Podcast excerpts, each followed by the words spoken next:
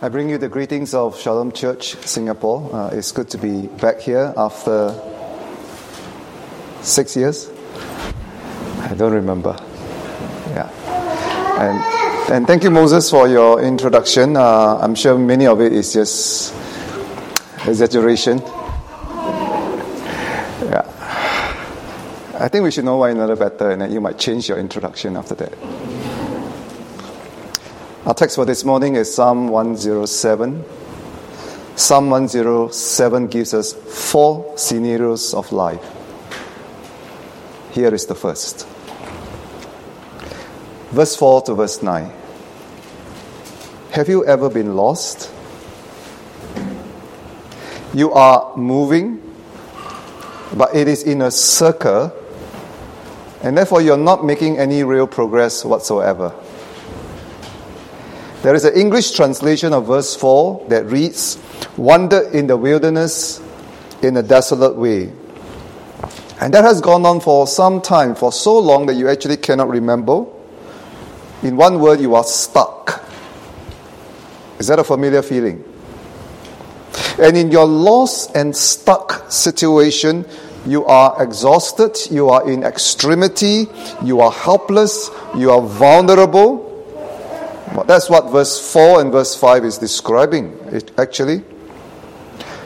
And it could be talking about a physical situation like when I was once lost in the forests of MacRitchie Reservoir. Or it could be a non physical situation like being stuck in an abusive, toxic relationship and you have no way of getting out. Or it could simply be being stuck in a very boring, meaning, meaningless job with a pitiful pay and a boss who just often hangs you out to dry. And you can't resign because you are bonded. What's your emotional state then? What do you wish could happen and would happen? And where would you turn for help, or who would you turn for help? So that's the picture given to us in verse 4 to verse 9 of Psalm 107. And there is no explicit statement in the text to explain why these people are lost and stuck. You see, the word sin, S I N, did not appear in those six verses, not even once. And therefore, let's refrain from joining the three friends of Job. Rather, as we look at our text, our text talks about these people experiencing what is called trouble in verse 6 and distress as well. Same verse. So you can think of an English word that aptly summarizes the whole situation. It's a four letter English word. It's P A I N, pain.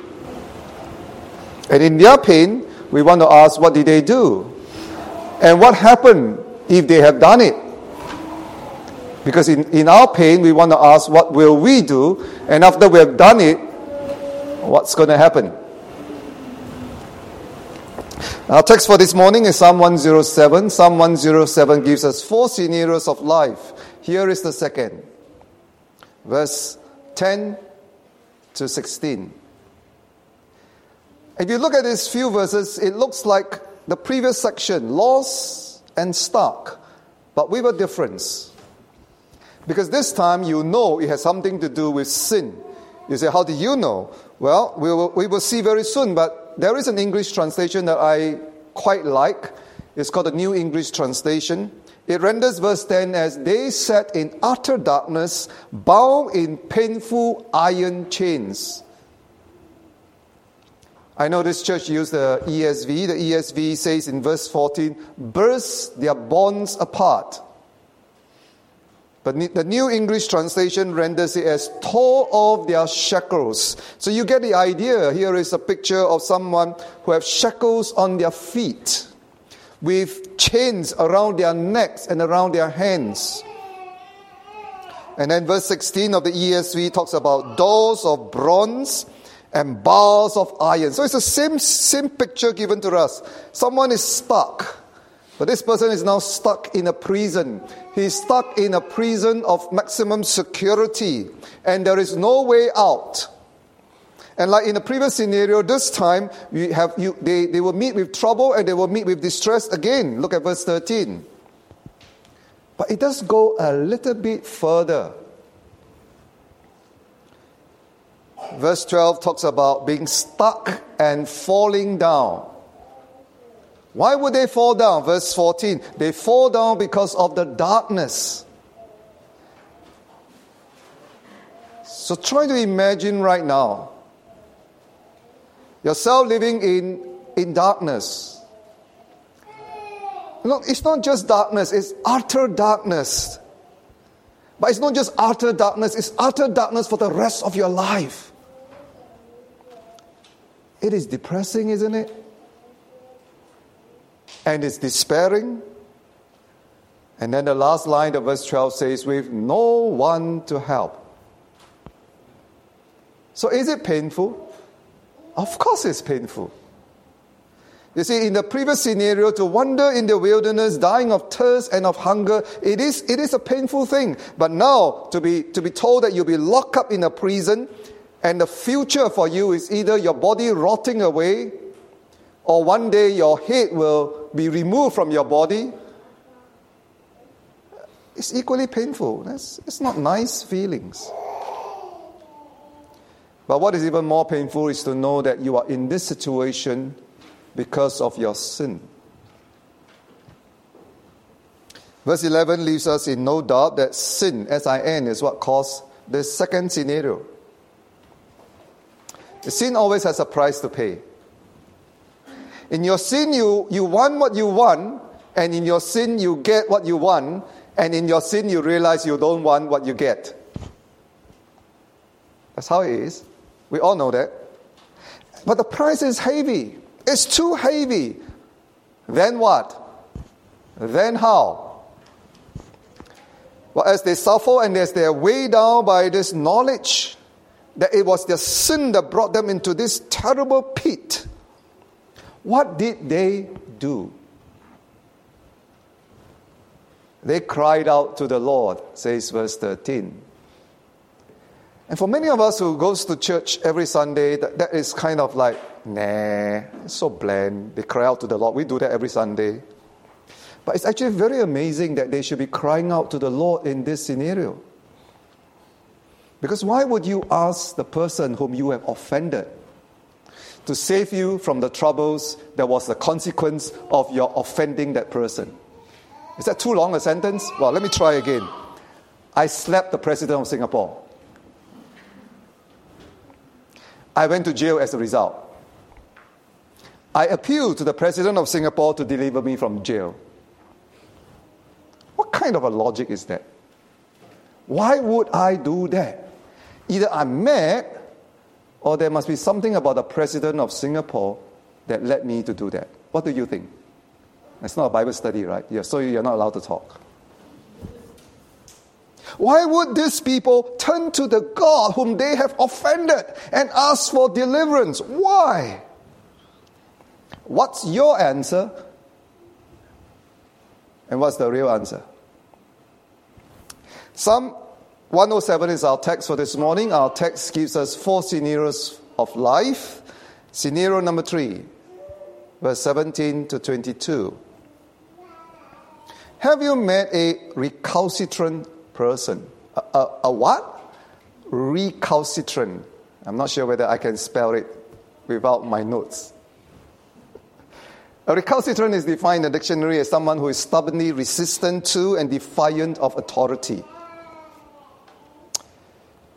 If you, if you use a thesaurus, it'll tell you that this person is pig headed, this person is fractious, and so on. C- can you imagine living with someone like that? a recalcitrant. And what if you add to the word recalcitrant another word called recidivism? Oh dear, another word that is very hard to spell. Recidivism refers to the repeated or habitual relapse into something. In psychiatry, it refers to the chronic tendency towards repetition of criminal or antisocial behavior patterns. So imagine a family member. And this family member is stubbornly resistant and defiant of authority. And he or she repeatedly do what is wrong. what, what are you going to do with her or him? What if that family member is you? The Bible calls such a person fool, F O O L. Fools in the Bible are not mentally deficient people, they are morally deficient. Fools in Scripture are the perverse, not the unintelligible, says a Bible commentator. And verse 17 tells us that these fools are afflicted, and their afflict- affliction are self inflicted. Have you met people like that? They are greatly afflicted, and they ask you to pray for them, but you realize that their afflictions are self afflicted. And you say, How do I pray for them? They have transgressed, they have broken the law of God, and they, as a result, they are suffering. But they keep going back to their iniquities, and they keep on suffering. And things are never static because they keep moving, but this time it's not moving forward, it's a downward movement. And their sufferings got so worse. If you look at your this section, the text of this section, it, it becomes so bad that actually loathed any kind of food, and they drew near to the gates of death. Can you imagine in your life right now someone in such a miserable condition? I actually can. Would you pity them? Well, we should.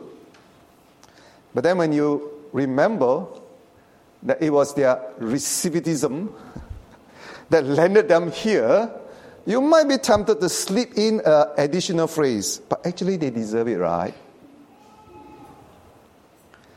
But friends, have you ever found yourself right here, as described in verse 17 and 18? You are in a super desperate state. You know you are there because of your rebellion in the past decades. And your friends, they, almost all of them have left you. They're not answering your, your calls anymore, and they blue tick you all the time. And your family members have also avoided you as far as they can. You were not invited to the CNY dinner. The question you are asking right now is Has even God forgotten me? Has He? Will He hear me if I humble myself just this once and ask Him for help. Yes, H E L P, help. But why would he help me? What another four letter English word? G O O D, good. Because God is good. Isn't that the constant refrain since verse 1? Did you miss that when it was being read for you? He is good, He is good, He is good. Because of His goodness, but how good is God?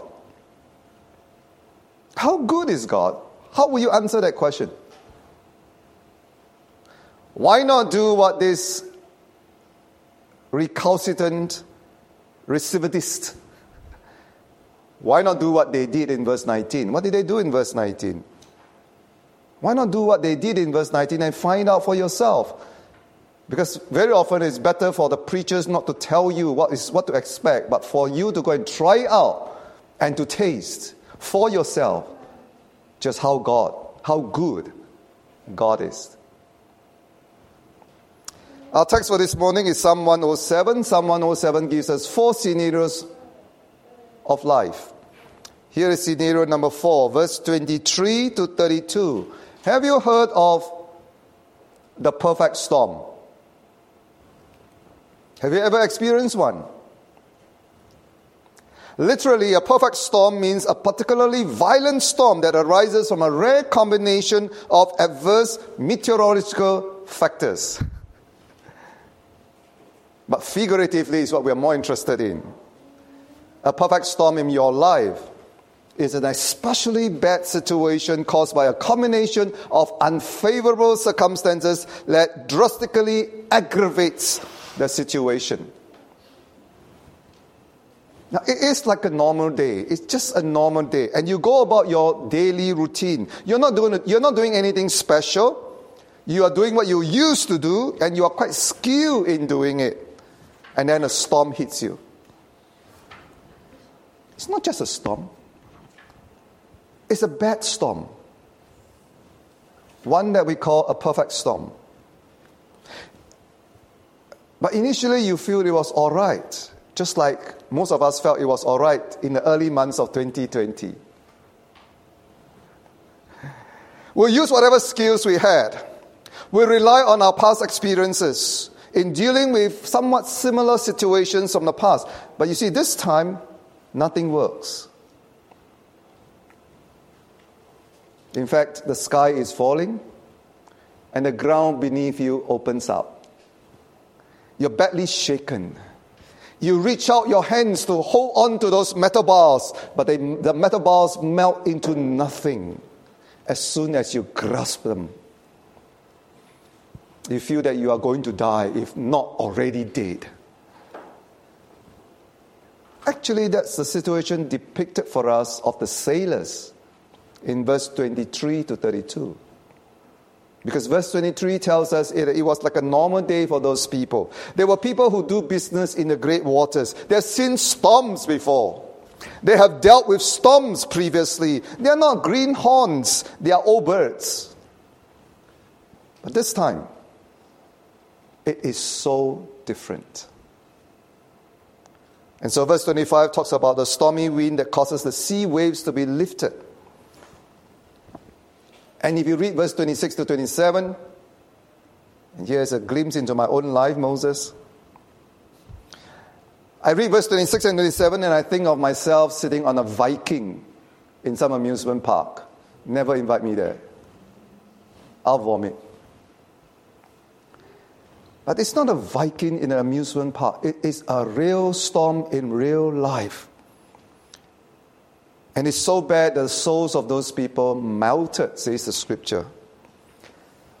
For verse 27b talks about them being at their wits' end, meaning that none of the skills that they had and which they trusted in, it didn't work this time. Have you ever in, in, been in this such a, such a situation? All your experiences in the past that you've accumulated for the past 50 years, none of them work. What's the reason for this storm? Well, like in scenario number one, SIN is not mentioned. And frankly, it need not be sin that led to the storms in our life. Don't you agree? It could just simply be an exercise of God's sovereignty. In fact, verse 25 makes it very clear that it is God who commanded and raised the stormy wind. It came from Him. Not what the world will call as bad luck or just simply chance. But why would God do a thing like that? I thought you say right at the beginning of the sermon, God is good. Well, yes, He is. But have you heard this saying that God is good, but He's not safe? God is good, and so everything that comes from God is good. And there is a, a statement in the New Testament that, that goes something like this God is light, and in him there is no darkness. If I may borrow it, I will say, God is good, and in him there is no badness. Since there is no badness in God, there is no badness that will come from God. Therefore, His will is good, His reasons are good, His words are good, and His actions are good, and God is good, and therefore His, his reasons for giving this perfect storm is good. But by saying that it is good, it doesn't mean that we, our brains are good enough to understand it. We are puny creatures. We don't fully understand why God, in His goodness, will allow this perfect storm to come upon these people mentioned here or in my life. Our inability to comprehend does not mean that the reason is not good. And as always, the wisest thing to do in a perfect storm is not to curse or complain, but to cry. Cry out, Help me, Lord. When is the last time you, you utter those three words to God? Help me, Lord. So these are the four scenarios that are given to us in Psalm 107, verse 4 to 32. Can you relate to any of them, to some of them, to all of them, or to none of them? Maybe you say, I can't relate to any of them. All right, then let's try verse 33 to 41. We still have time, right? And this nine verses talks about reversal. Did you see that? Because it talks about a, a desert being turned into a pools of water, verse 35.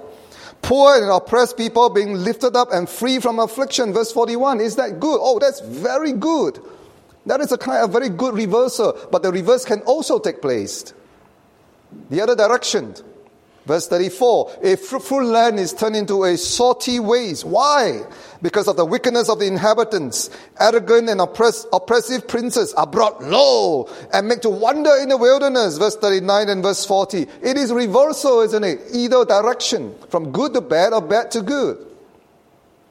And the text leaves us in no doubt at all that God is the main actor, He is the ultimate actor by repeating the pronoun He have a look in your Bible in verse 33, 35, 36, 38, 40, 41. He, he, he, he. Here is the one who brought about the reversal.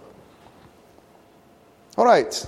I think it's time to just pause and ask what, what is the psalmist up to? Giving us these four scenarios and these two reverses in this psalm, what, what is he trying to tell us? Actually, it's just one very simple message. The message is God is good.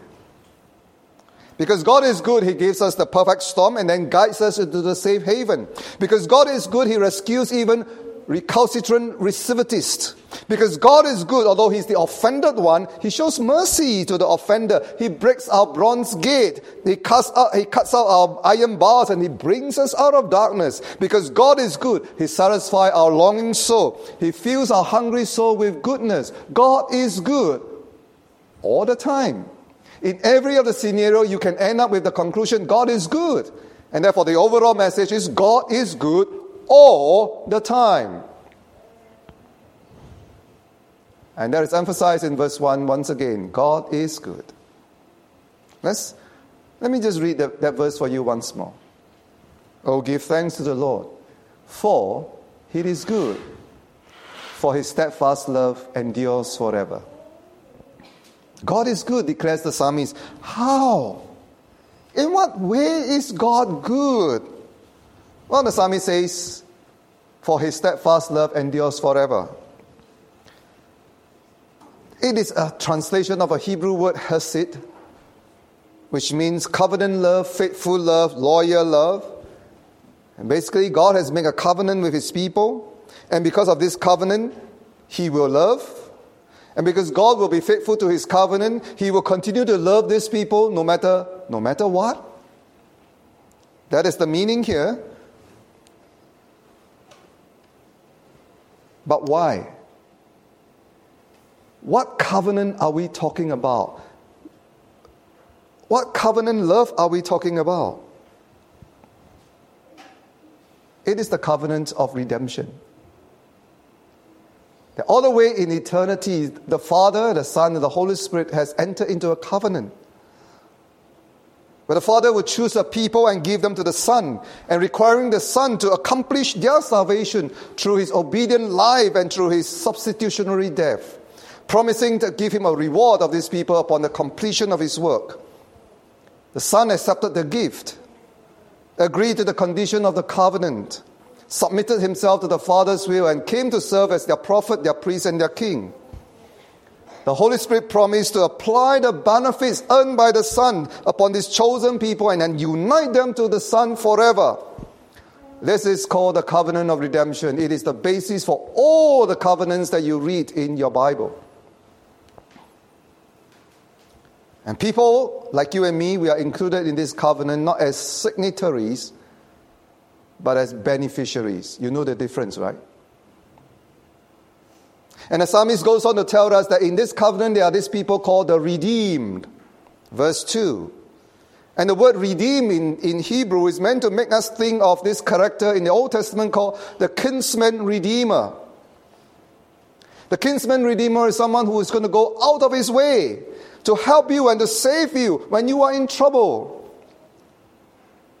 And he's going to do it because he's in a relationship with you.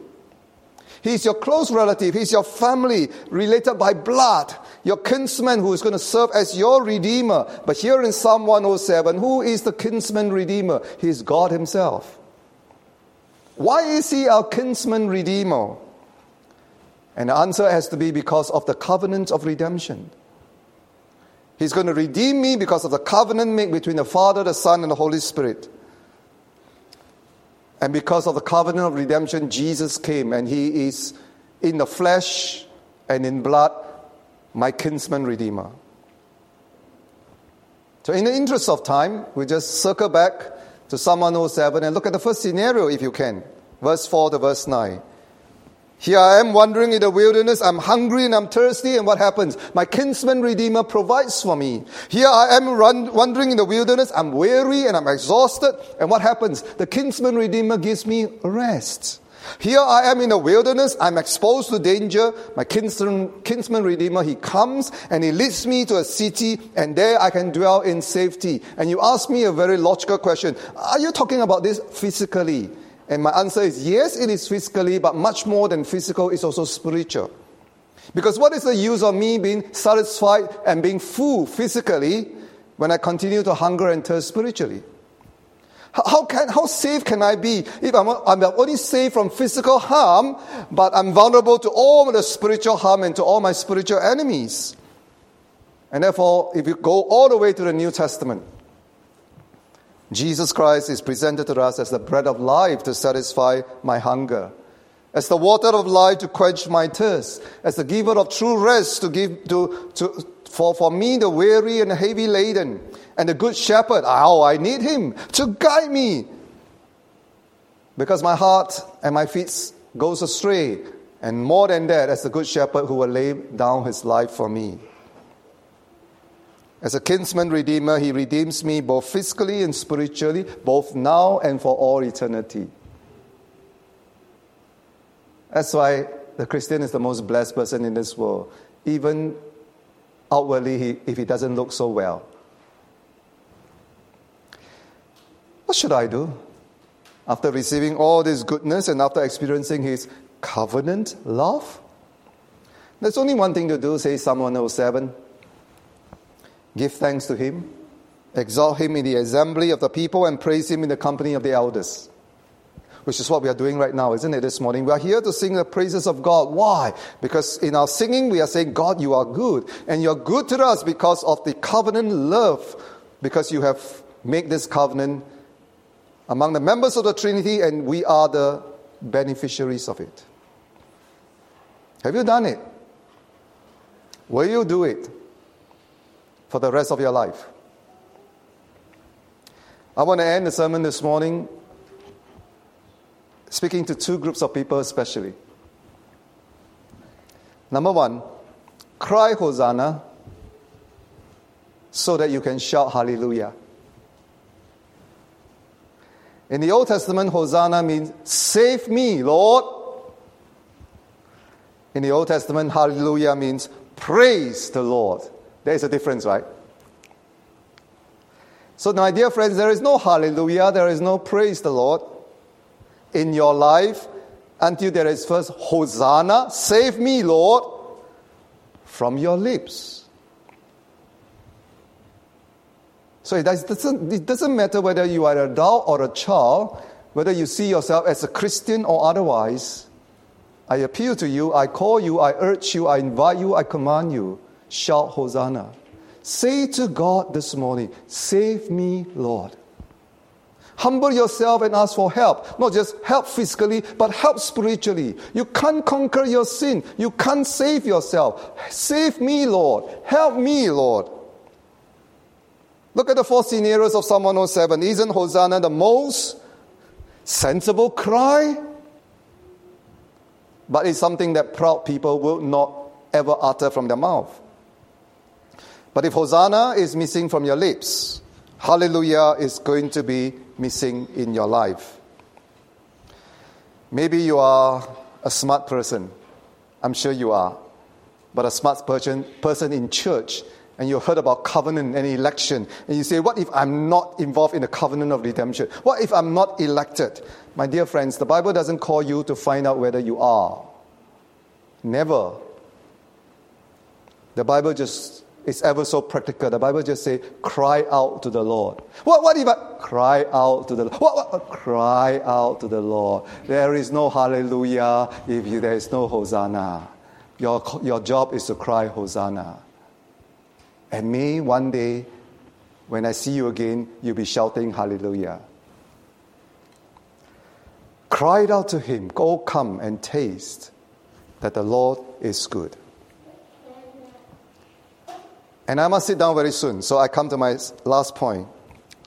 Aim to be humbly grateful, not grumpily hateful.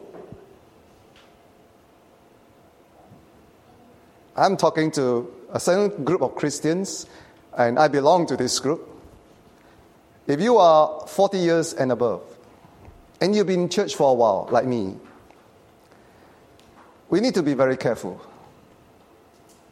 Because for some of us, if we continue in our current conduct, the trajectory will be that people will look at us very soon as someone who is a grumpily hateful senior. Have you met such people? You meet them and you say, Oh no, I should have turned left just now. Because once they catch you, they'll tell you all the negative things and all the complaints and all the, all the 90% of the time, the talk and the thoughts is about how bad that person is and how terrible she has treated me. 90%, you know. What about the remaining 10%? It's complaint about God. Lah. Please stop. And read Psalm 107 instead. I know it's very long, but read it again. And note how the psalmist give thanks to God. But you say it's not practical, it's not real. How can he do that when life on earth is so hard and the people around him are so evil? Well, that's the point. That's the point. That's why we come to church because we been being reminded that our, our response is not natural response; it's a supernatural response. The psalmist deliberately, intentionally went against the grain. He could recall how he has all his ups and downs, but he would want to recall as well that despite his ups and his downs, there is his God who is with him and who is faithfully, loyally loving him and redeeming him. And so I want to appeal to this group of Christians, which I include myself in it.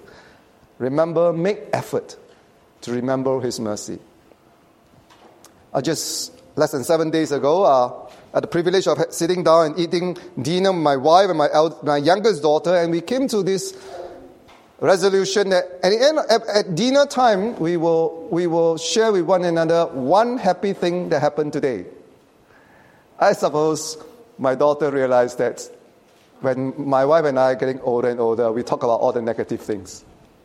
And I don't think she can take it anymore. So say, let's learn to talk about one happy, positive thing a day.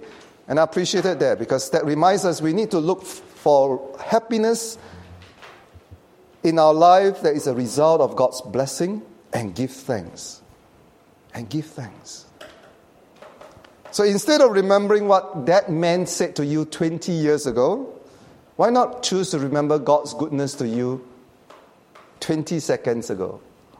Instead of repeating again and again Repeat means say it again, right? Instead of repeating to yourself what he has, what she has, has done to you 40 years ago, just recall God's faithful, loyal love to you yesterday.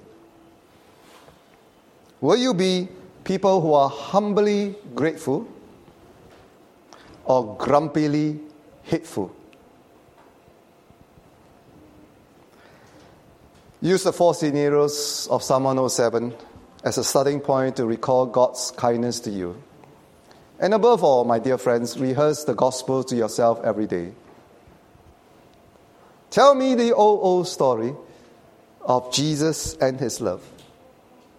Tell yourself the old, old story of Jesus and his love. And actually, and seriously, when, you come, when I come to my deathbed, there is nothing else worth talking about than Jesus and his love.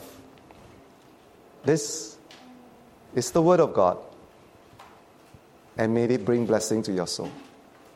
Amen.